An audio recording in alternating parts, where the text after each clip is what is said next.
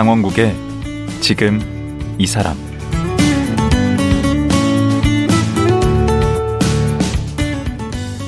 안녕하세요. 강원국입니다. 최근 한 온라인 서점에서 올해 한국 문학의 미래가 될 젊은 작가를 투표했는데요. 이스라 작가가 1위에 올랐습니다. 기성세대들은 잘 모를 수 있지만 이스라 작가는 이미 MZ세대들 사이에서는 이른바 셀럽입니다. 이스라 작가가 처음부터 주목받는 작가였냐 하면 그렇진 않습니다. 5년 전 생활비를 벌기 위해 온라인 일간지 일간 이스라를 창간해서 매일 독자들에게 글을 보내주는 일을 시작했다고 합니다. 그렇게 매일매일 치열하게 글을 써왔다는 이스라 작가.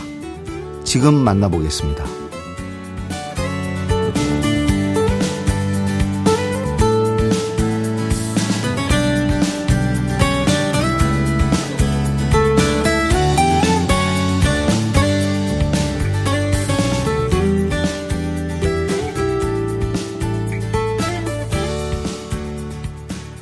이스라 작가 모셨습니다. 안녕하세요. 안녕하세요.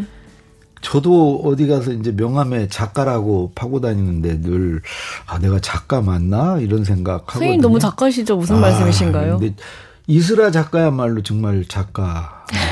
좀 그렇게 봅니다. 저는 그 글 쓰고 천 원이라도 받으면 작가라고 생각합니다. 아 그래요? 네. 천 원이라도 네. 받으면 네. 아 돈, 글값을 받으면 네 돈이 걸린 약속을 하면 작가인 것 같습니다. 아 또 그렇게 봐요? 책을 내면 작가라고 보는 사람도 있고 그런데 음, 책 내기 전에도 뭔가 음. 여러 지면에 좋은 글을 발표하는 책이 없는 좋은 작가들도 있으니까 어, 대신 돈은 받아야 돼요? 어, 그게 돈이 걸린 약속과 안 걸린 약속이 그 마음의 짐의 차이가 약간 있어서. 음. 그, 뭐 일단 쓰면 작가긴 하지만. 아, 그렇게도 볼 수 있겠네. 그러면 돈을 받는다는 건 이제 프로라는 거 아니에요? 네, 저는 그렇게 음, 생각하고 있어요. 음, 그때부터가 작가다? 네. 근데 이번에 그 올해 젊은 작가로 선정이 되셨어요. 이게 어디에서 이렇게 된 거죠? 어, 그 온라인 서점 예스24에서 음. 한국 문학의 미래를 이끌어갈 젊은 작가 1위 이런 투표를 매년 하는데 오.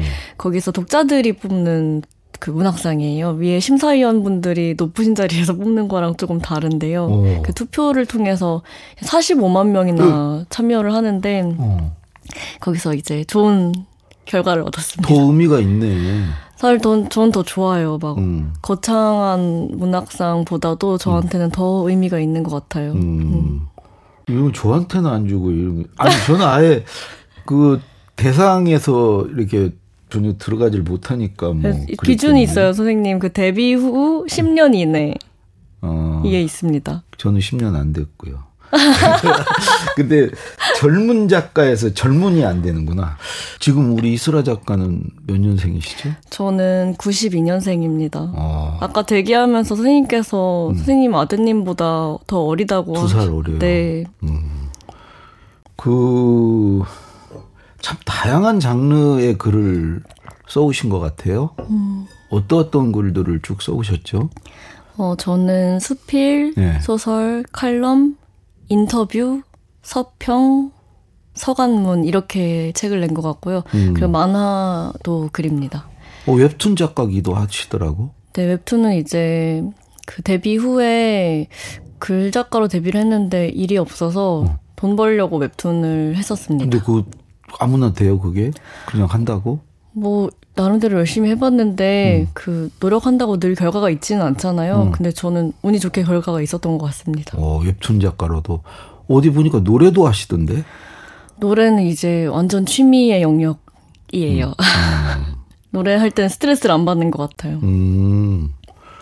어, 되게 부지런하신 것 같아요. 책도 지금 13권? 네. 그 얼마 만에 13권을 쓴 거예요? 어, 5년, 5, 6년 정도. 그럼 거의 뭐 1년에 한두 권씩 그러니까 한두 권이 아니라 두 권 또는 세 권을 맞아요. 쓰신 거네. 열심히 했어요. 열심히 음. 해야죠, 선생님. 전업 작가가 쉽지 않잖아요. 음. 그 스스로를 연재 노동자? 음. 거기다 굳이 이렇게 노동자를 강조하는 이유는 뭡니까? 이거는 그 데뷔 초에 네. 이제 문학 계 출판계에 들어갔는데 어, 원고 청탁을 받았을 때 원고료가 적혀 있지 않은 경우가 굉장히 많더라고요. 근데 어쨌든 저는 글쓰기로 먹고 살고 싶었기 때문에 이거 원고료가 명시되지 않은 게 되게 많이 불편했거든요.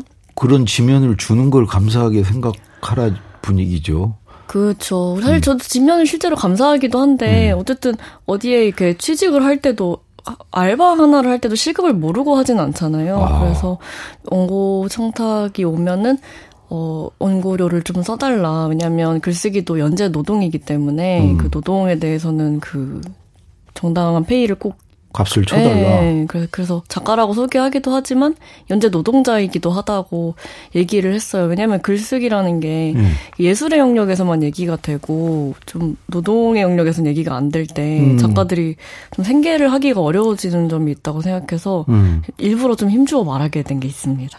음. 그리고 실제로 글쓰기 너무 노동이잖아요. 선생님 아- 더잘 아시겠지만. 그래서 또 한편으로는 네가 좋아서 하는 거 아니냐라고 또 얘기도들 하니까 좋아서 하는 것이기도 하죠. 음. 그래도 이제 시간과 체력과 품이 드는 노동이기도 하고. 음. 거기다 또 좀 출판사도 하고 계세요? 네, 출판사는 그, 네, 하고 있는데요. 출판사 이름이 헤엄인가? 네, 그 헤엄치다 할때 헤엄 해서 출판사 연 이유는 그 5년 전에, 어, 그 책 한 권 팔았을 때 보통 작가들이 인세를 10%를 그렇죠. 받는데, 마진을 좀 더 많이 남겨보면 어떨까 하는 마음으로. 마진이라고 하기보다는 그 어, 더 많은 수익? 어, 하여튼 인세를 네네. 어, 더좀 박하죠. 박하다고 생각을 했었는데 음, 그 옛날엔 왜 10%밖에 안 받지? 내가 다 썼는데 이렇게 생각을 했었어요. 데뷔 그렇죠. 초에는. 근데 이제 출- 직접 출판을 해보고 음. 출판사를 통해서 책 한 권에 들어가는 여러 사람들의 노동을 이렇게 쭉 다 보잖아요. 음. 뭐 편집자, 디자이너, 마케터뿐만 아니라 제작에 계시는 분들, 인쇄소 기장님들, 배본사, 택배사, 서점 직원들 이렇게 다 생각을 해보면 어, 책 한 권이라는 게 작가가 혼자 하는 게 절대 아닌 거예요. 음, 그래서 이 사람들의 노동과 이게 그 출판계의 생태를 보다 보니까 음. 이래서 10%구나라는 걸 너무 잘 알게 돼서 아, 그 10%는 박한 거 아니에요? 해보니까? 뭐 조금 더 나아질 수 있는 구조를 뭐 생, 꿈꿔보기도 하지만 음. 일단은 뭐 여러 사람이랑 나눠야 된다고 이제는 아. 생각을 하고 있고 감사히 받고 있습니다. 10%. 그러면 주로 본인 책은 거기서 대부분 냅니까? 반반인 것 같아요. 제 음. 책 중에 처음부터 끝까지 제 마음대로 만들고 싶은 책은 헤엄에서 내고 음, 편집자님들과 같이 협업하고 싶다. 사실 너무 훌륭한 편집자님들이 많잖아요. 그렇죠. 그래서 같이 하고 싶은 건 다른 출판사에서 냅니다. 아하, 그런 식으로. 네. 그럼 원래 그 잡지사 편집자로 처음 시작을 했어요? 네, 막내 기자, 막내 에디터 이런 거였는데요. 음. 스무 살때 대학 들어감과 동시에 그 페이퍼라는 오래된 문화 월간지가 있어요. 어, 들어봤는데. 네, 역사가 꽤 깊은데 음. 거기에 막내 에디터로 들어가서 이제 정말 뭐 매일 쓰는 법 그리고 글 기본적으로 교정하는 법 그리고 엉망인 채로 온 글을 이제 고치 윤문하는 법, 윤문하는 법. 이런 거 배우고 잡무도 배우고 그런 걸 얼마나 했어요? 3년 오, 오래 하셨네. 네 완전 월화수목금 출근은 아니었는데 대학이랑 그래도 부지런히 병행할 수 있을 정도로 음, 대학은 신문 방송학과를 나오셨죠. 네 기자 되고 싶은 줄 알고 기자를 하려고 그랬던 거예요? 네 잡지 기자 정확히는 인터뷰어가 되고 싶었어요. 아, 인터뷰 전문 기자? 네 네. 음. 그때 10대 때뭐 신의 21의 김혜리 기자님이나 그리고 지승호 음. 어. 선생님 인터뷰 전문 지금- 네네. 인터뷰어죠. 그리고 그 김지수 기자님이나 좋은 음. 인터뷰 글을 쓰시는 분들을 너무 이제 사랑하면서 자랐고 음. 인터뷰가 너무 너무 좋은 장르인 것 같더라고요. 너무 그 자체로 문학이고 음. 그, 그 기술을 좀 훈련하고 싶어서 신문방송학과에 갔었습니다. 근데 그런 거 안 가르칠 텐데? 안 가르쳐 주죠. 음. 스트레이트, 스트레이트 기사랑 보도자료 이렇게 쓰는 법 알려주시는데, 음. 어, 완전 이제 팩트의 세계라서 거짓말 하면 안 되더라고요. 음. 근데 전 나는 거짓말 이야기 지어내는 거 되게 창작을. 좋아하는데 음. 음, 과장과 축소를 하면서 오히려 진실을 가리, 가리키는 아하. 그게 좋은 이야기라고 생각하는데 그 기사 써가면 선생님이 왜 소설 써오냐고 혼내시고 그래서 아, 네 소설을 쓰고 싶구나. 그래서 신방과 다니면서 너무 작가가 되고 싶다는 걸 알았죠. 오호. 동시에 잡지사 생활도 하니까 아, 조직이라는 게 굉장히 불편한 거구나. 어. 음, 물론 페이퍼 너무나 훌륭한 집단이고 잡지지만 그 모든 집단이 가진 그 답답함이 어, 있어서 조직은 조직이죠. 그쵸. 음. 그래서 아, 혼자 하고 싶다 그런 생각을 했었어서 음. 대학 때부터 프리랜서 되고 싶었습니다. 어, 그럼 독립선언을 몇 살에 한 거예요? 페이퍼에서 이제 3년 동안 하고 이제 그만두고 그 즈음에 한겨레 문학상에서 작은 상을 받았어요. 정말 작은 상. 한겨레에서. 네, 한겨레 오. 20일 손바닥 문학상이라는 이제 작은 문학상이 있는데 음. 거기서 말하자면 가작 을 받은 건데 음. 그런 것은 등단으로 치지는 않거든요. 아하. 근데 그걸 받고 어쨌든 작가는 가능성을 보여줬네. 그쵸. 저한테는 큰 응원이 음. 되어서서 그때부터 이제 깃발을 스스로 꽂은 거죠. 왜냐하면 막 높은 데에서 저를 간택한 게 아니기 때문에 음. 스스로 소개하지 않으면 아무도 작가라고 날 생각하지 않기 때문에 그때부터 어쩌다가 편집자님들이나 출판계 관계자님들을 만날 기회가 생기면 음. 저는 이런 이런 거 글 쓰는 사람이고 혹시 기존 작가들이 그 펑크를 내면 음.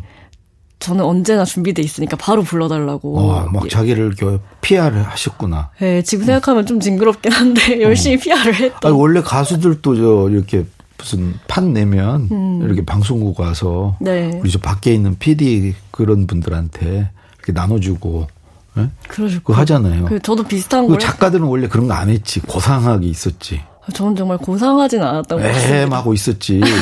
그렇게 막 자기를 이렇게 알리고 이런데 적극적이지 않았잖아요. 음, 근데 지면이 너무 이제 고팠기 때문에 음. 그렇게 했던 것 같고, 그 편집, 여러 편집자들의 팬이었어요, 제가. 그러니까 저는 작가들의 팬이 있듯이 편집자들도 팬이 있을 수 있는 것 같거든요. 이 편집자가 만드는 책의 목록을 쭉 좋아하면서 따라가는 독자가 있을 수 있잖아요. 아, 이 작가가 그랬다는 거예요? 네, 그래서 제가 좋아하는 편집자들을 이제 SNS로 팔로우하면서 쭉 지켜보고 응원하고. 아, 그런 경우는 희한하네. 어느 편집자가 이 책을 편집했는지 다들 관심 없는데. 근데 그래도 이제는 그런 독자들이 조금 늘어나고 있지 않나 생각해요. 그래서 그런 편집자를 막 찾아갔어요. 네, 좀 얼쩡거렸죠. 그래서 내 글도 좀 받아달라 이렇게. 네, 그리고 이번에 편집하신 책 이러이런 점 너무 좋고 음. 뭐 그런 그런 얼쩡됨을 좀 했던 것 같습니다. 술자리 같은데 따라가고. 어. 지면은 안 주던가요? 아, 지면 그렇게 해서 연결되는 경우도 있고 이제 작은 지면 주시는 경우도 음. 있고 근데 그게 성에 안 찼어요? 어, 어, 늘 좋았긴 했는데, 네.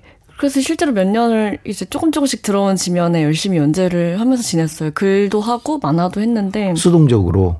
음. 그쵸. 음. 근데 그러다가, 아, 이건 사실 언제 줄지 안 줄지 모르고, 그렇죠. 사실 지출이라는 건 매달 고정적이잖아요. 내가 그렇죠. 뭐 월세도 내야 되고, 생활비도 다 내가 벌어야 되는데, 아니, 부모님 계시잖아요. 아, 부모님은 뭐 19살 때 지원 끊으셨죠. 그 아하. 부모님 살기 바, 바쁘고. 어허, 그 얘기는 나중에 좀 하기로 네. 하고. 근데 지출은 고정적인데 수입은 고정적이지 않다는 게 프리랜서의 이게 최대 그 비극 아닙니까? 그렇죠. 그것만 해결되면 프리랜서가 최고지. 출근하는 그럼요. 것보다. 지하철도 안 타도 되고. 음. 근데 어쨌든 좀 고정적인 수입에 대한 갈망이 있었고 그 비슷한 시기에 제가 27살, 8살이었는데 학자금 대출 갚으라고 연락이 오더라고요. 대학 대학 졸업 때 빌린 거. 때. 그래서 저 대학 때 대학도 부모님이 보내준 게 아니기 때문에 학자금 대출을 얼마나 받았는데? 저는 이제 신망과 4년 다니니까 2,500만 원 정도 쌓여 있었고, 그러니까 큰 거의 돈이네. 젊었을 때. 그럼요. 근데 뭐 내, 내주면 부모님이 내주시는 학생도 있긴 있겠지만 제 주변에는 대학 졸업했을 때 학자금 대출 쌓여 있는 사회초년생이 굉장히 많았어요. 저뿐만 아니라. 맞아요. 그렇다대. 네. 그래서 좀 어쨌든 수입을 늘려야 되고 부업을 늘려야겠다는 생각으로 음. 시작한 게 일간 이스라. 일간 이스라. 네. 그 유명한 장안의 화제가 됐고. 그게 몇 년도예요? 2018년 봄에 있었던 일입니다.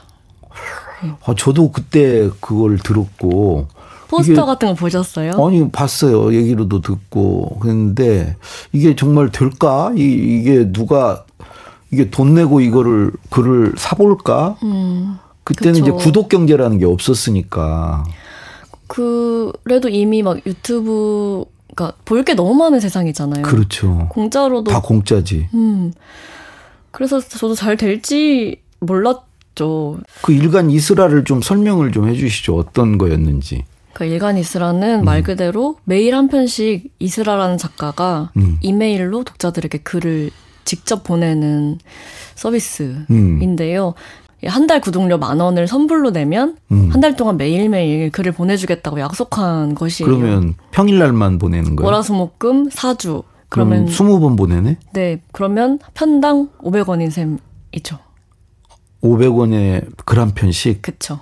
궁금하면 500원 궁금하면 500원 딱 그거였습니다. 어. 당시 광고 카피도 어, 어묵 한 꼬치보다 싸다. 어묵 한 꼬치보다 네, 그렇게 광고를 그렇게. 보니까 그러네 뭐 한 50명만 구독해 주어도 월, 월 50만 50만, 원. 원인 거니까 저한테는 큰 돈이었기 때문에 음. 그냥 시작을 했었고 그렇게 크게 잘 될 거라고 생각 안 해서 그 컴퓨터에 보시면 그림판이라는 프로그램으로 광고 문안을 아주 그 요즘 젊은 분들 표현으로 힙하게 아주 잘 만드셨던데. 힙한 걸 노리진 않았지만 음.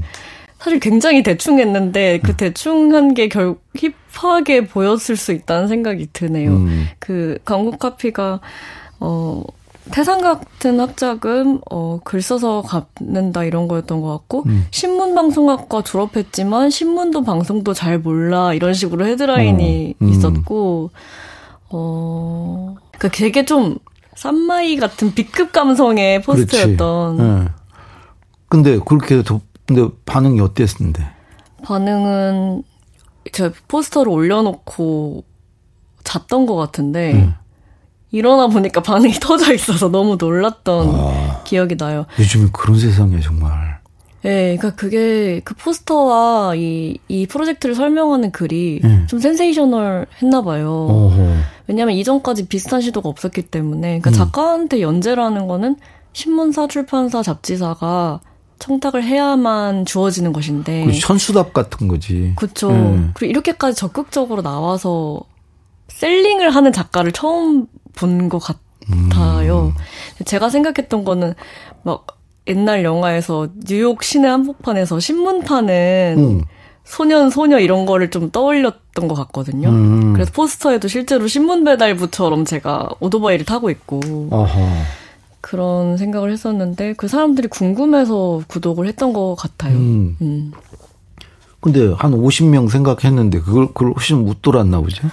네, 많이 웃돌았죠. 제가 그 구독자 수를 어디서도 밝히지 않고 있는데 음. 저 혼자만 알고 있는 게 여기서 좋아서. 한번 밝힐 아, 저 의향은 없으세요? 강홍 선생님 너무 좋아하지만 계속 비밀로 간직하고 싶어요. 아니 근데 그 주로 누가 그거를 봤을까요? 그 연령대가 은근히 다양해요. 그 음. 출판계의 주요 독자가 20, 30대 여성 있잖아요. 음. 근데 일간이스라 구독자는 10대부터 70대까지 꽤나 다양하게 포진돼 있고 아, 그 처음에는 응원하고 싶은 마음이 있었을 것 같아요. 야, 이 학자금 대출 어떻게 갚냐 싶은 어른들도 있고 오. 혹은 제가 이전에도 연재랑 이제 만화랑 이런 걸로 조금 그 연재를 열심히 했기 때문에 음. 제 기존 팬들도 조금 있었는데 그분들이 구독한 것도 있고 음. 그래서 처음에는 제가 너무 걱정됐는지 구독료 만 원인데 3만 원 보내주시고 아, 이런 그런 분도 있었어요? 어허. 그리고 도대체 무슨 글을 쓰나 얼마나 자신 있길래 돈 받고 파나 이렇게 흰 눈으로 보는 분들도 계셨던 것 같고 근데 문제는 이제 매일 쓴다는 게 문제잖아요. 어, 전 일간이슬 하기 전까지 단 한 번도 메일 써본 적이 없어요. 그랬겠죠. 그리고 이게 반응이 너무 좋으니까 정말 그 중압감이 크잖아요. 음. 이렇게 잘 될 줄 모르고 시작한 거라서 그 준비를 오히려 할 수가 없더라고요. 부담이 돼서.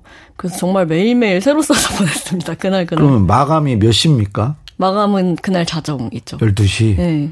장르는 장르는 제 맘대로입니다. 어. 첫 해에는 주로 스피를 써서 보내고 음. 2년째에는 인터뷰, 서평, 서간문, 소설 막 미천이 다 떨어진 거 아닌가 첫해? 아, 그 미- 원래 미천이 떨어지면서 음. 작가가 새로워지는 거 아니겠습니까? 아, 또 그걸 그렇게 둘러대시네.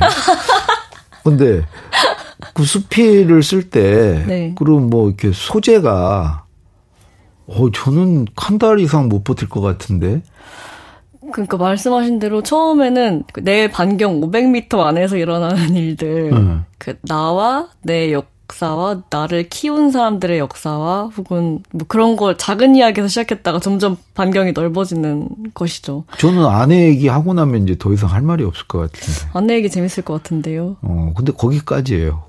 이거 확장이 안 되는데. 그 근데 이제 돈을 받고 하는 약속이 되게 무섭잖아요. 어. 심지어 선불로 보내주신 거기 때문에 어떻게든 쓰게 되더라고요. 그런 식으로 작가가 확장이 되고 강제로 좀 성장이 되는 부분이 있는 것 같습니다. 음. 그래서 인터뷰 같은 것도 제가 책을 한 권만 썼다면 인터뷰를 안 썼을 것 같은데 계속 나한테 글 쓸 기회가 주어지니까 어떻게 해야 써야 되니까. 네, 어떻게 내가 더 풍성하고 더 깊은 작가가 되는가 듣기밖에 답이 없는 거예요. 음. 그래서 열심히 들, 듣고 썼죠. 그게 이제 인터뷰네. 네, 질문하기 듣기 음. 선생님이 말씀하시는 인터뷰의 중요성 그렇죠. 또 몸소 실천했습니다. 제 책 좀 아주 보셨네. 네, 음. 좋아합니다. 그리고 실제로 제가 가, 가르치는 초등학생들한테도 네. 인터뷰가 얼마나 중요한지 음. 선생님의 말을 빌려 강조하곤 아니 저는 합니다. 연설문을 썼으니까 다 인터뷰지 뭐. 그 내가 모시는 분들 얘기를 듣고 써야 되니까 음. 네. 그분들 그리고. 어. 근데 그렇게 해서 글을 내보내면 반응이 올 거 아니에요. 반응이- 반응은 어떻게 뭘로 체크가 되는 거죠? 반응은 메일함에 답장으로 바로 많이 오고요. 그때 그때. 그리고 글을 받는 구독자님들이 자신의 트위터나 페이스북이나 인스타그램에 바로바로 올립니다. 와, 그거 좋네. 즉각즉각 반응이. 얼마나 무서운데요, 선생님? 좋은 것만 오지는 않으니까. 그럼요. 그 일간이스라 처음에 할 때는 아침에 일어나서 핸드폰을 보는 게 너무 무서워가지고 오. 진짜로 예, 악평도 바로 바로 오고 그 중간에 플랫폼이 없다는 게 장점이어서 제가 이걸 시작했는데 플랫폼이 없으니까 안전망도 없는 거예요. 아, 직거래니까. 그렇죠. 그래서 뭐 전혀 걸러 거르지 않고 온갖 말들을 들었죠. 아, 예를 들자면 어떤 악플 같은 게 달려요? 뭐 이제 글이 마음에 안 들 경우 쓰레기다 이렇게 오기도 하고. 이걸 돈 받고 파냐? 네. 그리고 왜 일기 보내냐 그런 것도 있고. 아, 일기에나 쓰지? 그쵸. 근데 그때 뭐 제 글이 좀 모자랐겠죠. 저도 아, 또 그걸 그렇게 받았어요? 뭐 마음에 안 드는 글을 쓸 때도 있으니까요. 그래서 음. 실제로 독자님들 비판 중에 수용한 것도 굉장히 많고. 음, 근데 아무래도 좀, 그, 그, 좀 여성 작가가 겪는 특수한 것도 있다고 생각해요. 그, 글이랑 상관없는 피드백을 일단 굉장히 많이 받고, 아, 그 얼굴 평가하는 거, 몸 평가하는 거, 뭐, 옷차림 평가하는 거, 이런 것도 메일에 되게 많이 왔습니다. 하하. 그건 참, 구독을 하지 말지, 그러면. 여기 네. 돈까지 내면서. 그러니까 참 소비자의 마음이 되는 것이죠. 만 원을 낸 순간, 음. 이래라 저래라 할 수 있는. 권리가 있다. 예, 그게 소비자의 마음이기도 한 것 같습니다. 음, 그럼 그걸 다, 댓글을 다 봤어요? 다 보는데 첫 해에는 저도 구독자 독자와의 관계를 어떻게 설정해야 되는지 몰랐고 선배가 없기 때문에 음, 처음에 하나하나 답장하다가 그거 하느라 하루가 다 가더라고요. 그리고 어. 글쓸 기운이 남지 않더라고요. 음. 그래서 딱 대답해야 될 것만 대답하는 식으로 운영이 좀 변했습니다. 선구자는 외롭죠. 외로, 외로워요. 그 시장을 개척하신 분인데. 근데 그 댓글이 달림으로써 거기에서 좋은 피드백을 받았을 수도 있겠네. 맞아요. 너무 소중한 좋은 피드백을 많이 받기도 했고 음, 사실은 독자님들이 선생님이기도 했다는 생각이 들어요. 어, 음. 글이 정체돼 있으면 바로 아시죠. 다음 달 구독 안 하시죠. 그래서 어 독자님들은 제가 너무 궁금해하고 또 좋아하는 분들이지만 되게 무섭기도 해요. 오. 독자님들 너무 똑똑하시기 때문에 계속해서 제가 늘지 않으면 바로 알아차리셔서 계속 늘게 하는 분들입니다. 그분들은 적극적인 분들이시 정말 맞아요. 수동적으로 이렇게 보는 분들이 아니고 맞아요. 돈까지 내고 하시니까 음. 그럼 계속 이렇게 늘었습니까? 추세는? 네, 꾸준히 구독자가? 꾸- 막 가파르게 상승하진 않았지만 음. 꾸준히 계속 상승세였습니다. 어, 지금은 잠깐 쉬고 계신 걸로 아는데. 네, 작년 연재가 마지막이고 예. 올해는 이제 드라마 각본 들어가면서 쉬었는데 사실 진짜로 매일매일 쉬지 않고 수개월을 연이어서 한 건 첫 해만 그랬고요. 예. 2, 3, 4, 5년째는 거의 계절 시즌제예요? 네, 했었습니다. 음, 그러면 잠깐 휴직이 갔고 또 다시 네, 네. 다음 시즌 시작하고 네. 음, 지금이 이제 쉬는 기간이네요. 네. 네. 그래서 드라마 봤으면 다시 하고 싶어요. 음, 그, 이, 일간 이스라 하면서 어, 음, 내가 얻은 거, 좋았던 점, 또 반대로 안 좋았던 점을 음. 좀 얘기를 좀 해 주시죠. 일간 이수라 하면서 우선 학자금 대출을 갚을 수 있어서 좋았고, 음, 어, 전업 작가가 될 수 있어서 너무 좋았습니다. 음, 사실 한국의 글쓰기만으로 생계를 할 수 있는 작가 정말 손에 꼽을 텐데 그렇죠. 이수라 덕분에 할수 저도 있어서 강의 안. 하면 안 되고. 어. 사실 저도 강의해야 되긴 하는데요. 음. 저는 단점은 없어요. 그 없어요? 정말 힘든 일도 많았지만 음. 결국엔 다 도움이 됐어서 좋은 일만 있었던 것 같습니다. 음. 자, 근데 시간이 지금 이제 다 돼서, 어, 오늘은 여기까지 하고요. 어, 내일 하루 더 모시고, 그, 궁금한 게 참 많습니다.